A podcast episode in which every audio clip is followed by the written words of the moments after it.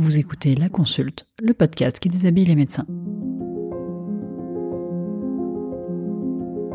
Dans cet épisode hors série, je reçois pour la deuxième fois Claire, que vous avez entendue sous l'identité de Madame le Docteur Vagin. À la fin de ce premier enregistrement, nous nous étions dit que ce serait agréable de poursuivre la discussion et de parler un peu plus longuement du libéral. Nous l'avons donc fait, et voilà le résultat. Cet épisode sort quelques jours avant la sortie du livre de Claire et je suis très heureuse d'en parler ici parce que ça me permet de lui apporter un petit peu de soutien dans sa carrière d'autrice. Donc j'ai envie de vous dire d'aller acheter son livre. Je vous souhaite une bonne écoute. Bonjour Claire. Alors, re-bienvenue à la consulte puisque c'est la deuxième fois que tu viens et que la première fois on t'avait connue sous le nom de Madame le Docteur Vagin, mais aujourd'hui c'est Claire. C'est ça. Eh bien écoute, sois la bienvenue. Eh ben, merci à toi et puis merci de m'inviter à nouveau euh, pour le podcast. Je suis ravie d'enregistrer euh, une deuxième fois euh, mes aventures médicales avec toi. C'est super, je suis très contente aussi. On va parler un peu plus spécifiquement du libéral et de ta découverte du monde du libéral.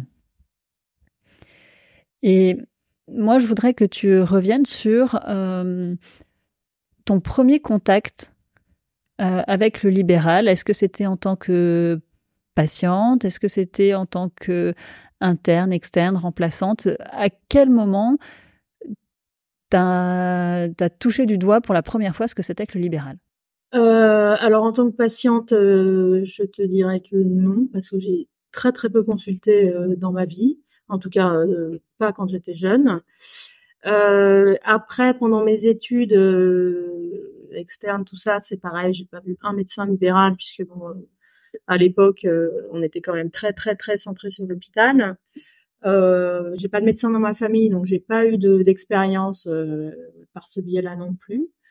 Donc c'est vrai que la première expérience que j'ai eue en libéral, elle est arrivée quand j'ai pris six mois de disponibilité au milieu de mon internat. Je faisais mon, mon internat de cardiologie, qui est quand même un internat que j'ai trouvé assez difficile et, et fatigant. Et, et, au milieu de cet internat, euh, j'ai vraiment eu envie de d'arrêter, de, de, de, faire une pause, euh, parce que j'avais l'impression que ma vie défilait sous mes yeux et que je, je, je maîtrisais absolument plus mon, mon cap. Donc j'ai pris six mois de disponibilité pour euh, pour faire le point en fait, en n'étant même pas certaine que je, reprendrais euh, mon internat après. J'étais euh, un peu perdue. Et, donc voilà, donc j'avais ces six mois de disponibilité avec euh, ma licence de remplacement que je venais d'obtenir. Et évidemment, pour, survivre en fait pendant ces, ces six mois, puisqu'on n'est pas payé quand on prend une disponibilité, bah, j'ai décidé de faire des remplacements. Donc j'ai envoyé des, j'ai demandé à des collègues, soit internes, soit chefs, enfin, je ne sais plus trop comment ça s'était passé, mais bon, je me suis renseignée autour de moi euh, pour savoir qui euh, potentiellement euh, pourrait, pourrait vouloir être remplacé comme cardiologue de ville. Et là, j'ai un collègue qui était interne, qui avait pris six mois de non, qui était chef, qui avait pris six mois de dispo deux ou trois ans avant, qui avait remplacé à la Réunion et qui m'a dit, bah, je vais te donner le mail du cardiologue que j'avais remplacé à la Réunion. Écris-lui, peut-être qu'il sera intéressé. Donc j'ai écrit à ce type-là à la Réunion, qui m'a répondu très gentiment euh, en me disant que lui n'était pas intéressé, mais que peut-être des collègues à lui seraient intéressés et qu'il avait forwardé mon mail à tous les cardiologues de l'île de la Réunion, ce qui était quand même hyper sympa. Et, euh, et j'ai eu une autre réponse quelques jours après, donc d'un autre cardiologue de la, de la Réunion, qui m'a proposé de le remplacer pendant six semaines, euh, pendant les vacances de Noël, enfin ça a commencé vers le 15 décembre jusqu'à fin janvier, donc c'était quand même assez long. Euh, voilà, alors qu'il sachait pertinemment que j'avais jamais fait de remplacement, euh, que euh, j'étais encore en cours d'internat, j'avais pas d'expérience, voilà. Et donc euh, ça s'est fait comme ça, donc euh, complètement à distance. Il m'avait pas, enfin il m'avait pas rencontré, on a, on s'est même pas eu au téléphone, rien du tout. On a juste échangé quelques mails. J'ai pris mon billet d'avion quelques mois après, c'était l'été précédent. J'ai pris mon billet d'avion et j'ai débarqué sur l'île de la Réunion où j'étais jamais allée. Euh, et j'ai rencontré voilà ce cardiologue qui devait se faire remplacer. Alors en fait c'était un cabinet de deux cardiologues et les deux prenaient leurs vacances de manière intermittente. Alors c'était un cabinet de deux qui fonctionnait assez euh, de manière euh, assez particulière, c'est qu'ils étaient tous les deux à mi-temps, ce que j'ai jamais retrouvé après. Bon, c'était une super façon de travailler. Donc en fait, ils alternaient. Il y en avait un qui faisait le matin, l'autre l'après-midi, selon les jours de la semaine. Donc moi, en fait, j'ai remplacé à mi-temps, puisque je remplaçais à chaque fois un des deux cardiologues. Il y a eu juste une semaine, je crois, ou deux, où j'ai remplacé les deux en même temps, donc j'étais à plein temps. Donc c'était une façon idéale de commencer les remplacements parce que je travaillais euh, quatre heures par jour. Euh, j'étais logée, euh, j'avais une voiture de, de, location, enfin voilà, et j'étais voilà sur l'île de la Réunion qui est une île magnifique que j'ai voilà j'ai adoré ce remplacement et euh, donc à la fois pour les conditions matérielles qui étaient euh, qui étaient super et parce que j'ai découvert le monde libéral dans ces conditions là et euh, j'ai trouvé ça génial ici de, de voir des, des, gens en consultation qui qui me prenaient moi comme référente, qui me faisaient confiance. je prenais mes décisions, j'avais personne derrière mon épaule pour pour de faire euh, le moindre commentaire sur la décision que j'avais prise. Euh, le fait d'avoir en fait un des deux cardiologues du cabinet qui n'était pas en vacances à ce moment-là faisait que je pouvais euh, demander des avis quand j'étais pas sûre de moi, parce que moi évidemment les premiers remplacements qu'on fait, on se pose plein de questions parce que ça rentre jamais dans les cases de ce qu'on a appris. donc j'avais toujours des réponses dans la journée quand j'avais une question thérapeutique ou de prise en charge, donc c'était vraiment hyper confortable. Et, voilà, donc ce remplacement s'est super bien passé. J'en ai gardé un souvenir vraiment merveilleux. Et, euh, et je suis rentrée euh, en métropole, voilà, après après six semaines. Euh, vraiment très contente de moi, enfin de moi, de, mon expérience. Et d'ailleurs, ce cabinet-là, j'y suis retournée pour remplacer quelques années après, une fois que j'ai eu mon diplôme. Donc ça, c'est ma première expérience en libéral et c'est vraiment une expérience qui a été extrêmement positive. Et à ce moment-là, est-ce que tu te dis, tiens, le libéral, c'est sympa, c'est quelque chose que je pourrais envisager plus tard? Ou est-ce que tu dis c'était une expérience sympa, mais euh, je retourne à l'hôpital? Est-ce que c'est hmm, est-ce que tu as l'impression d'avoir eu une vision complète du libéral aussi? Parce que quand on remplace, c'est pas exactement la même chose que quand on est installé.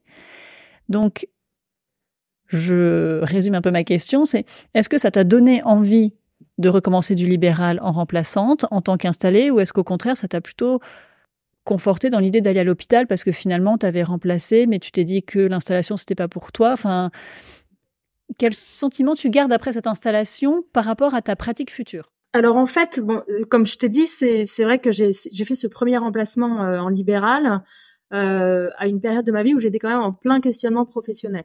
Je, mmh je, je, me demandais un peu ce que j'allais faire de, ma, de mon avenir. Et, euh, et, du coup, cette expérience positive est vraiment venue à point nommé, c'est-à-dire que euh, j'en suis ressortie vraiment rassénérée en me disant que euh,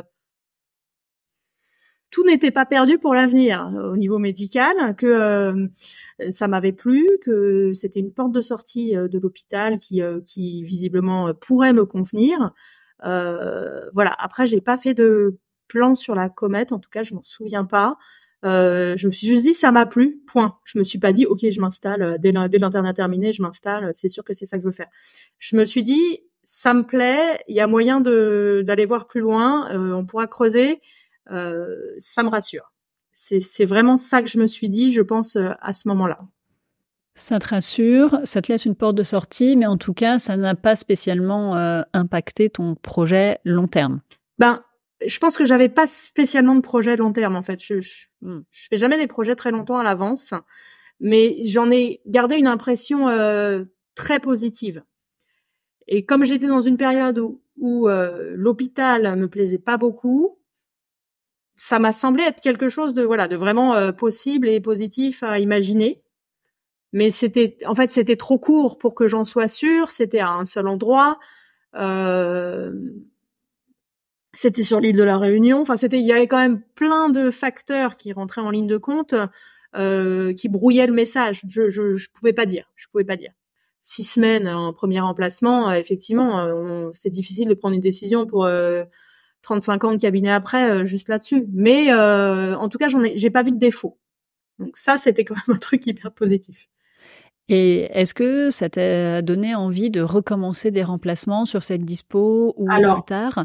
J'avais de toute façon prévu de faire un autre remplacement euh, sur mon lieu d'internat. Enfin, j'étais interne à Grenoble et j'avais un cardiologue à Grenoble qui m'avait demandé aussi de le remplacer un mois. Et là, c'était à la fin de ma disponibilité, donc euh, en avril. Donc en fait, entre le retour de la Réunion et le deuxième remplacement, j'ai eu deux mois où j'ai voyagé. Et je suis après, je suis rentrée à Grenoble et j'ai fait ce mois de remplacement. Euh, donc sur place en fait, donc dans, dans, dans un environnement que je connaissais ou quand je devais hospitaliser les gens, c'était dans un hôpital dont je connaissais les médecins, tout ça, donc c'était une autre façon de travailler et qui m'a aussi beaucoup plu. Ça m'a beaucoup plu aussi. Et là, j'ai commencé à me dire, en fait, c'est probablement ce que je vais être amenée à faire plus tard.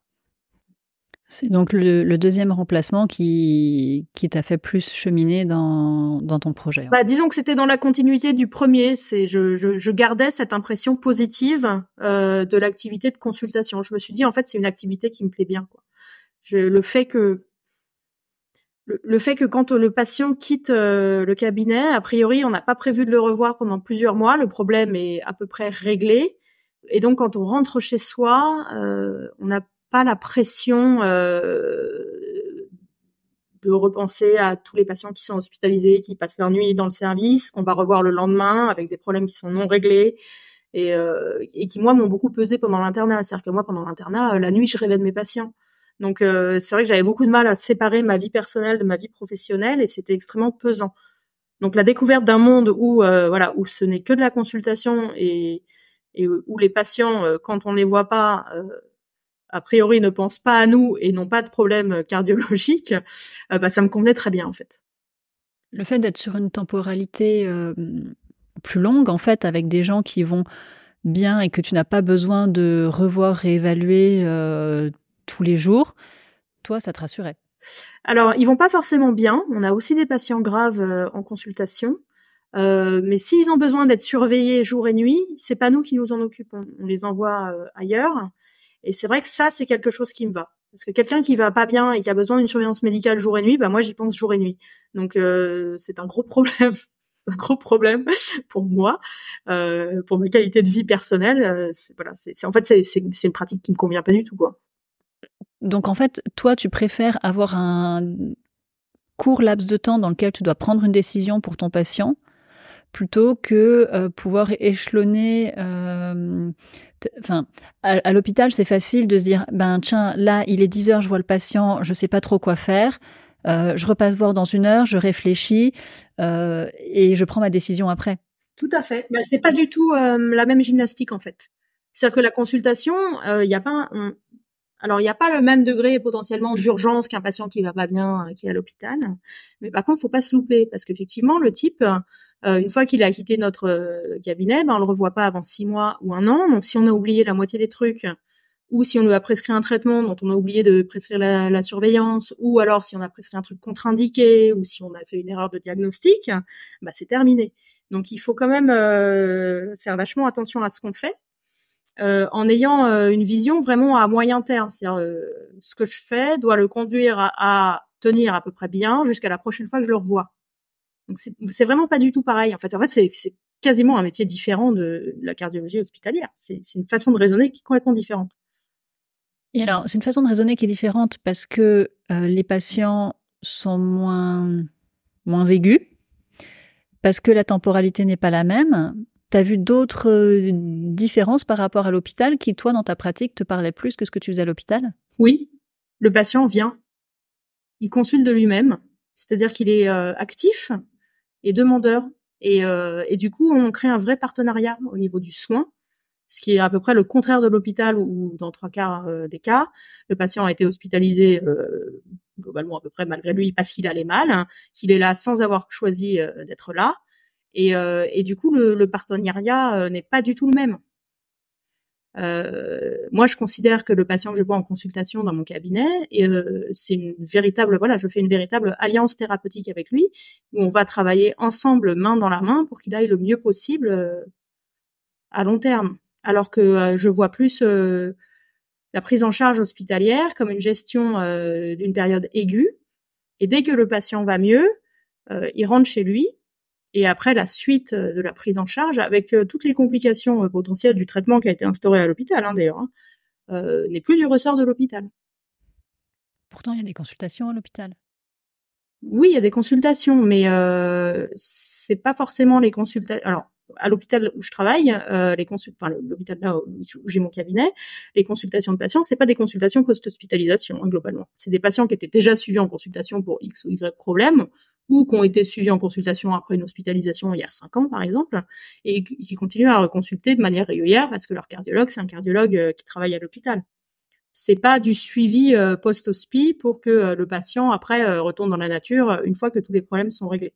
Moi, je vois énormément de gens qui sortent de l'hôpital, qui sont sortis un peu vite, qui sortent de l'hôpital avec plein de problèmes qui n'ont pas forcément été gérés parce que les cardiologues hospitaliers n'ont pas eu le temps de les gérer, hein, c'est tout. Hein. Et, euh, et qui vont après venir me voir pour toutes les complications euh, qui n'ont pas été prises en charge pendant l'hospitalisation et où moi je dois faire le, le suivi euh, à court moyen terme. Bon, c'est hyper intéressant aussi, hein, c'est une autre c'est une autre facette de la consultation de ville.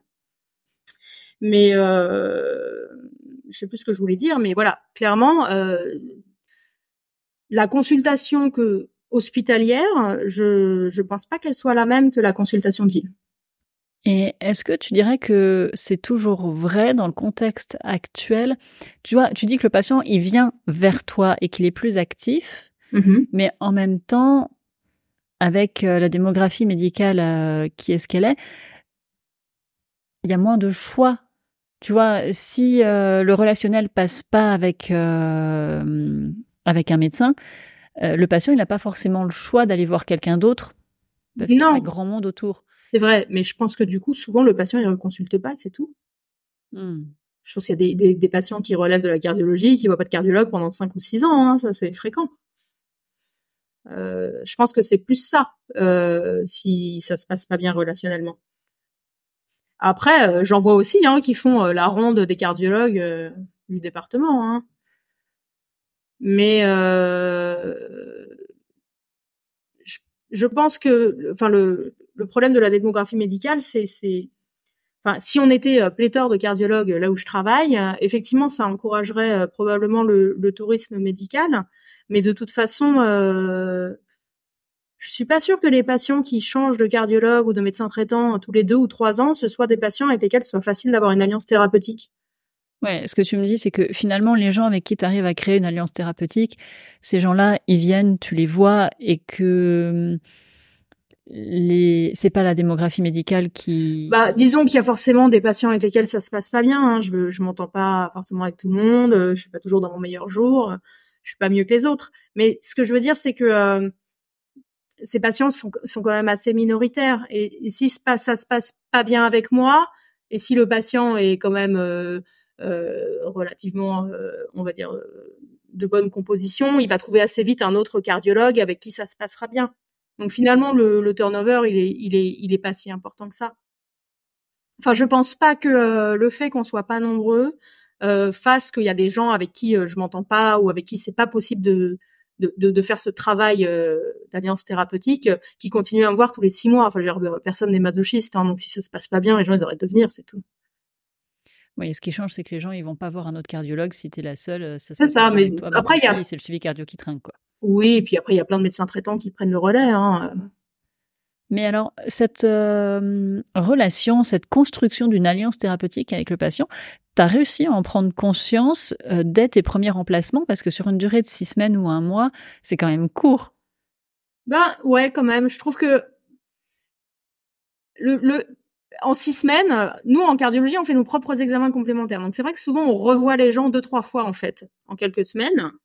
Euh, par exemple, si on doit leur poser un holter, ou si on doit faire d'autres examens, ou qu'ils doivent nous rapporter ces résultats, enfin je ne sais quoi. Donc c'est rare que je, pense, ça arrive, euh, mais je pense que c'est au moins aussi fréquent que les gens que je vois en consultation, je les reconvoque pour faire autre chose assez rapidement. Donc je vais être amenée à les revoir vite. Et, euh, et, et c'est vrai que euh, très vite, c'est très satisfaisant de voir quelqu'un qu'on a vu il y a trois semaines ou un mois qui revient. Donc on se reconnaît évidemment puisqu'on s'est vu il y a pas longtemps, et de voir euh, voilà le le petit éclat brillant dans le regard de bah je te reconnais, je suis content de revenir et comment ça va? Et, et ça c'est moi c'est quelque chose qui m'a beaucoup marqué tout de suite en fait. Voilà. C'est de me dire bah il est revenu, il est revenu, il a pris la peine de revenir. Euh, et, euh, et on va pouvoir travailler ensemble. Est-ce que tu as fait d'autres remplacements, peut-être plus courts ou dans d'autres euh, structures? Parce que on peut être, alors si je dis pas de bêtises, mais on peut être libéral en clinique aussi, des choses comme ça. Est-ce que tu as hum, testé d'autres façons de faire du libéral ou pas? Alors après, après donc après cette disponibilité, j'ai continué à, à, faire des remplacements euh, une fois de temps en temps. Enfin, c'est surtout à la fin de mon internat. Alors j'ai fait des, alors j'ai pas vraiment fait de remplacement en clinique. En fait, c'était soit des gardes qu'on me proposait de faire, soit des pré-op, c'est-à-dire que en fait tu fais le tour de la clinique euh, avec tous les patients qui doivent être opérés le lendemain, tu fais un électro et tu donnes ton avis. Bon, c'est hyper pas intéressant.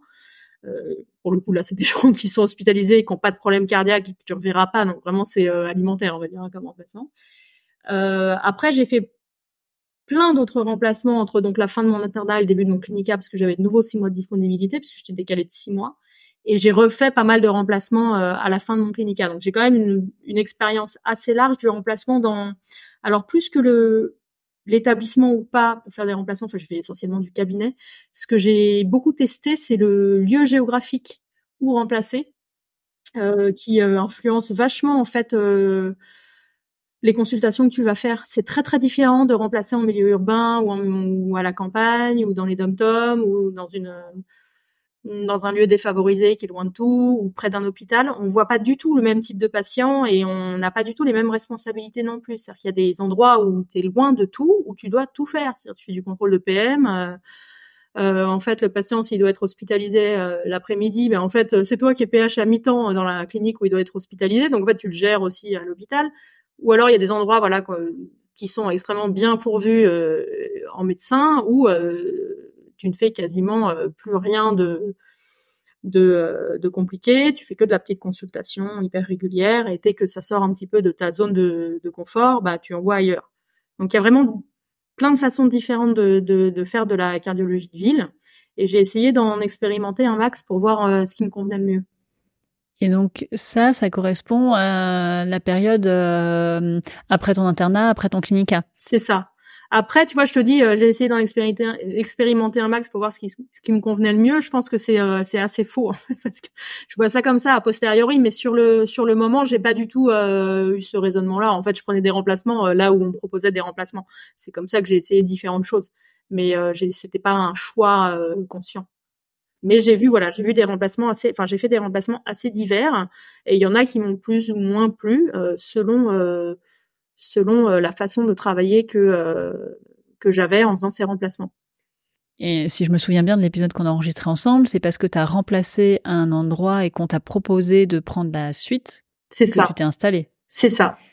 Et tu t'étais dit que tu t'installerais un jour ou tu n'avais pas du tout euh, fait de plan à ce sujet? Alors, euh, bah c'est la fin de mon clinica, ça a coïncidé euh, avec euh, une période où moi je me suis dit que j'avais envie de créer une famille. Donc c'est vrai que j'avais dans l'idée de m'installer, mais je voulais euh, avoir des enfants avant de m'installer parce que bah, tout le monde m'avait dit que avoir des enfants en libéral c'était quand même très compliqué euh, puisqu'on n'avait pas le confort d'un salaire, d'un arrêt maladie, d'un congé maternité. Donc il valait mieux faire ça avant de s'installer. Donc moi j'étais partie sur cette idée-là.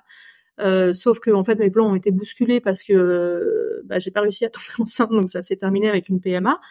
Et puis euh, et puis euh, parce que voilà, il y a eu ce cabinet euh, qu'on m'a proposé de reprendre, que, ce qui n'était pas prévu, mais qui m'a attiré malgré moi parce que je me suis rendu compte que voilà l'endroit me convenait hyper bien, le cabinet j'adorais, les patients je trouvais que c'était exactement ce que ce, le type de patient que je voulais suivre. Et donc je me suis dit ben suis ton cœur, comme on dit euh, dans Disney, et, euh, et puis tu verras après. Donc je me suis installée avant d'avoir euh, eu des enfants. et donc les enfants, je les ai eus après en libéral. Et alors, est-ce que c'est aussi compliqué que on te l'avait dit d'être libéral et d'être enceinte et le congé mat? Bah moi, j'ai été enceinte quatre fois, donc j'ai eu quatre congés maternité. Euh, donc j'ai quand même une bonne expérience de congé maternité libéral. Et euh, franchement, non, c'est pas aussi difficile. Alors forcément, c'est moins simple que d'être salarié, mais euh, alors j'ai eu vraiment de la chance. Enfin, j'ai eu de la chance. J'ai trouvé des remplaçants à chaque fois. Mon cabinet n'a jamais été fermé pendant quatre mois. Euh, après, les remplacements n'ont pas été si simples que ça parce que j'ai jamais, enfin, j'ai quasiment jamais trouvé un remplaçant qui fasse quatre mois à temps plein. Donc, il y a eu quand même des moments où j'ai dû jongler entre différents remplaçants ou des remplaçants qui étaient là que deux jours par semaine. Donc, il fallait toujours quand même que je garde un petit peu un œil sur le cabinet, même quand j'étais occupée ailleurs.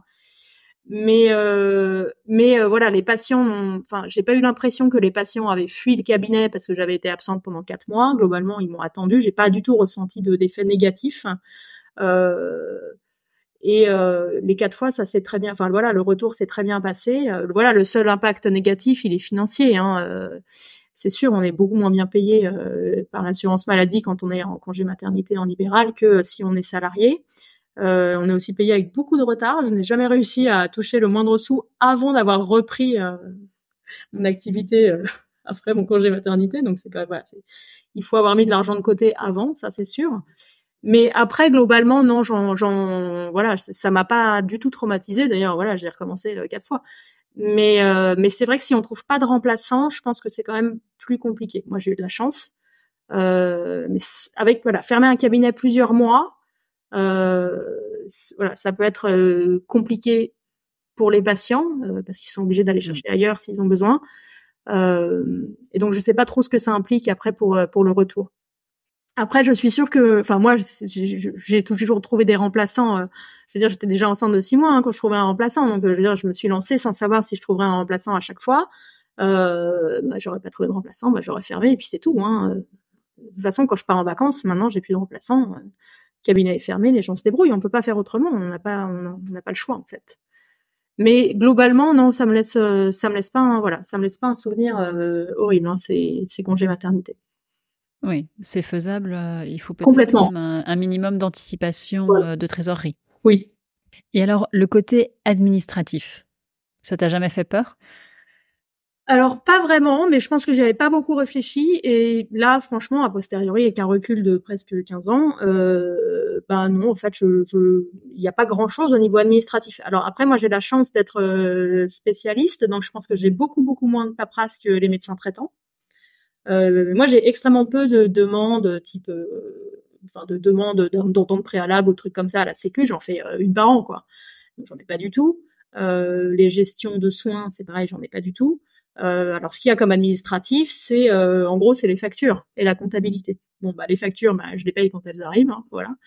Et puis la comptabilité, bah, j'ai un comptable, donc je délègue tout. Donc je, j'écris juste ce que je gagne chaque jour, et puis je garde mes factures, et puis je lui envoie tout euh, à la fin de l'année. Donc donc en fait, j'ai pas tant d'administratif que ça, voilà. Et après, je fais pas, je fais pas de vérification. Ça, c'est un choix personnel. Ça, je vérifie pas que mes tiers payants ont été payés. Je vérifie rien parce que j'estime que le temps que je perdrais à, à vérifier tout ça et l'angoisse que ça me procurerait de voir que certains trucs n'ont pas été payés, euh, ça vaut pas le coup. Je préfère ne rien vérifier, pas perdre de temps, pas être pas être dégoûté de voir que la Sécu a oublié de me payer la moitié de mes tiers payants et puis euh, et puis passer à autre chose.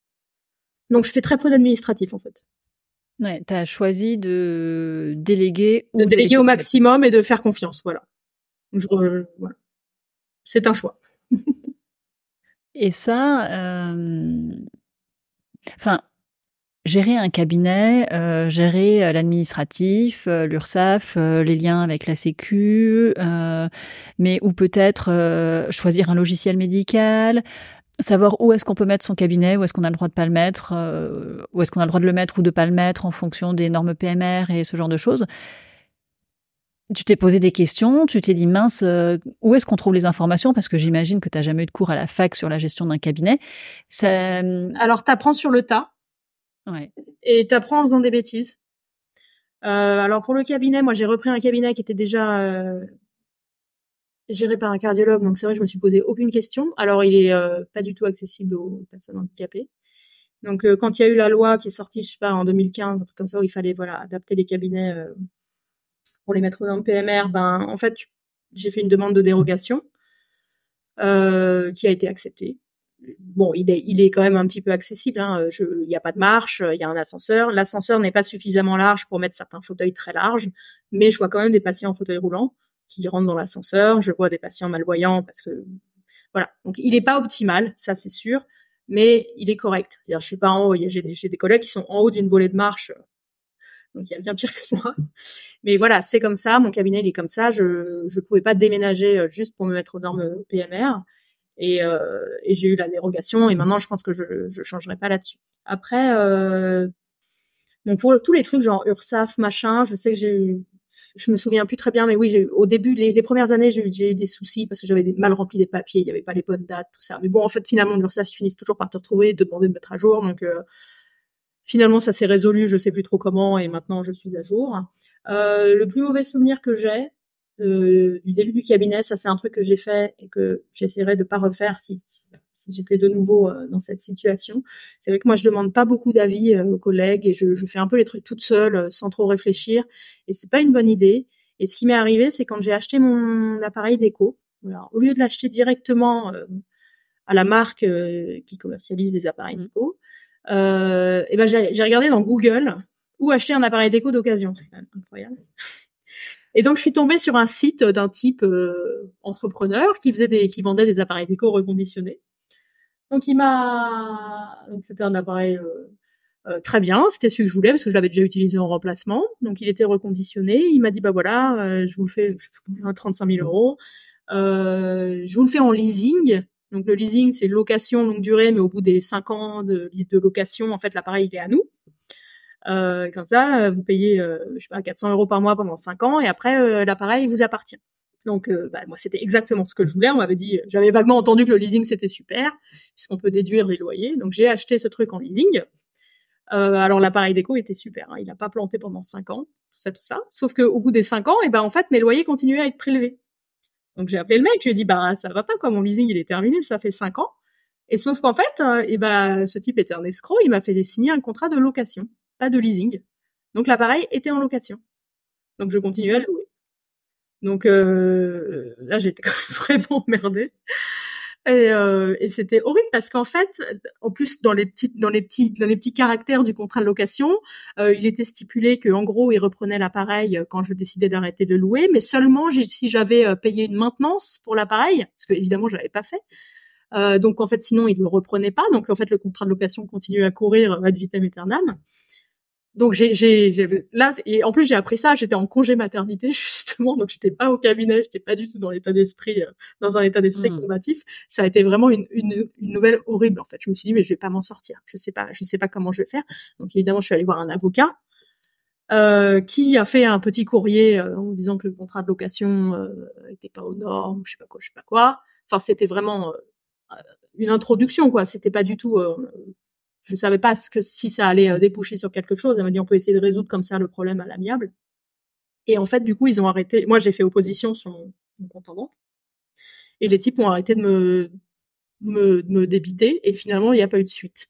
Bon, après, l'appareil, il valait vraiment plus rien. Donc, euh, de toute façon, ils auraient eu aucun intérêt à, à, à essayer de, de récupérer l'appareil ou, ou, à essayer de, mm. de continuer à me, me prendre de l'argent parce que je pense que ça aurait été, euh, ce serait devenu voilà judiciarisé et ça aurait été compliqué pour tout le monde. Mais voilà, j'ai vraiment eu très très peur. Ça s'est bien terminé, mais j'ai vraiment eu très très très peur sur le coup.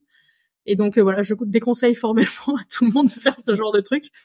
Mais euh, j'en ai parlé du coup après à des collègues et je suis pas la première à qui c'est arrivé. C'est visiblement une arnaque assez fréquente de transformer un leasing en, en location. Donc, il faut vraiment bien lire les petites lettres des contrats, ce qu'on me dit tout le temps, ce que j'avais pas fait. Voilà, ça c'est ma pire expérience en libéral. Ça me fait penser, être seule dans ton cabinet, ça a toujours été une envie. Tu regrettes pas d'avoir, parce que tu es toute seule, toute seule, t'as même pas de secrétariat. Non, j'ai pas de secrétariat.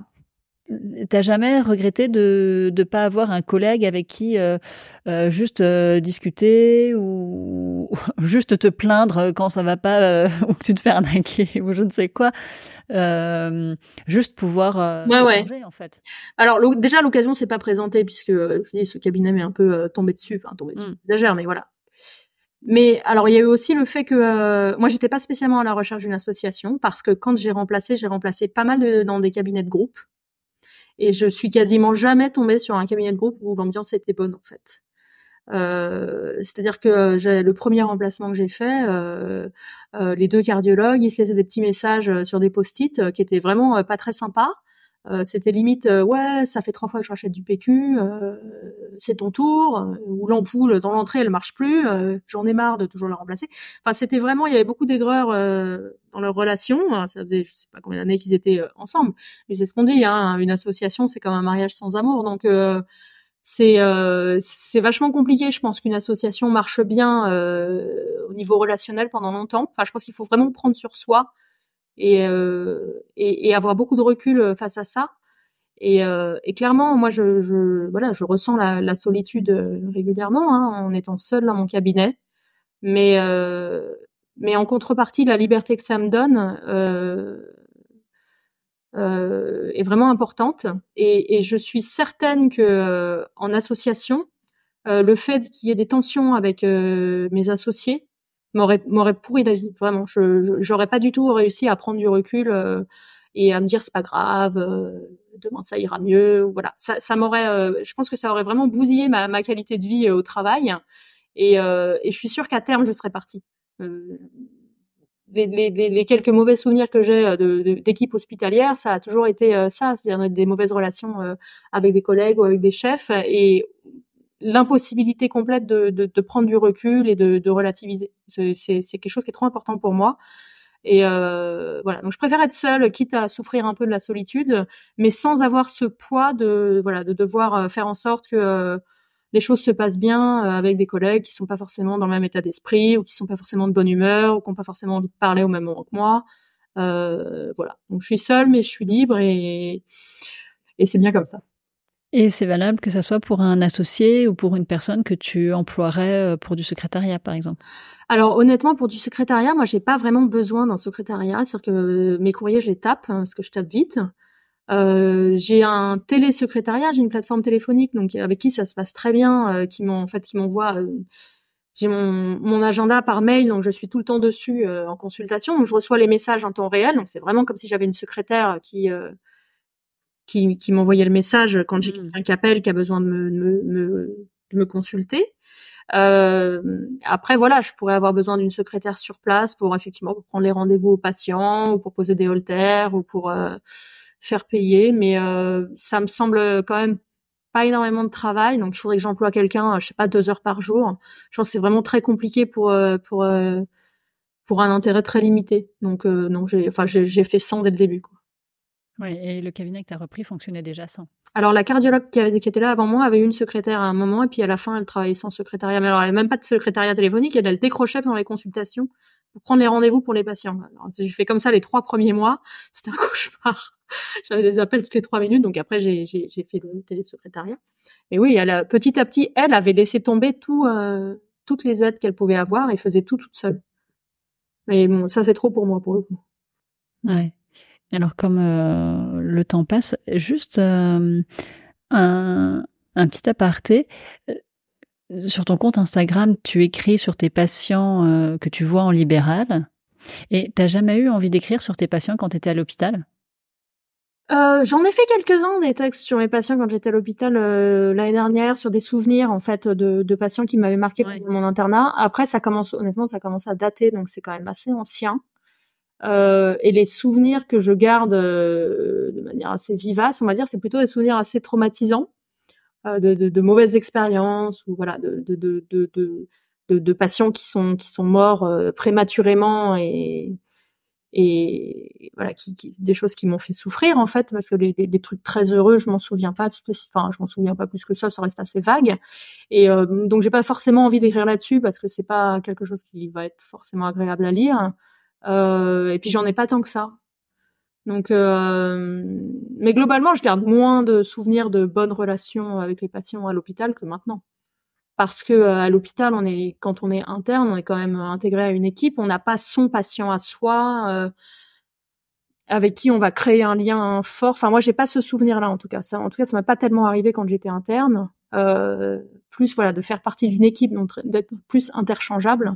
Donc, j'ai eu moins de, de relations. Euh, euh, voilà singulières avec certains patients, de choses qui m'ont marqué.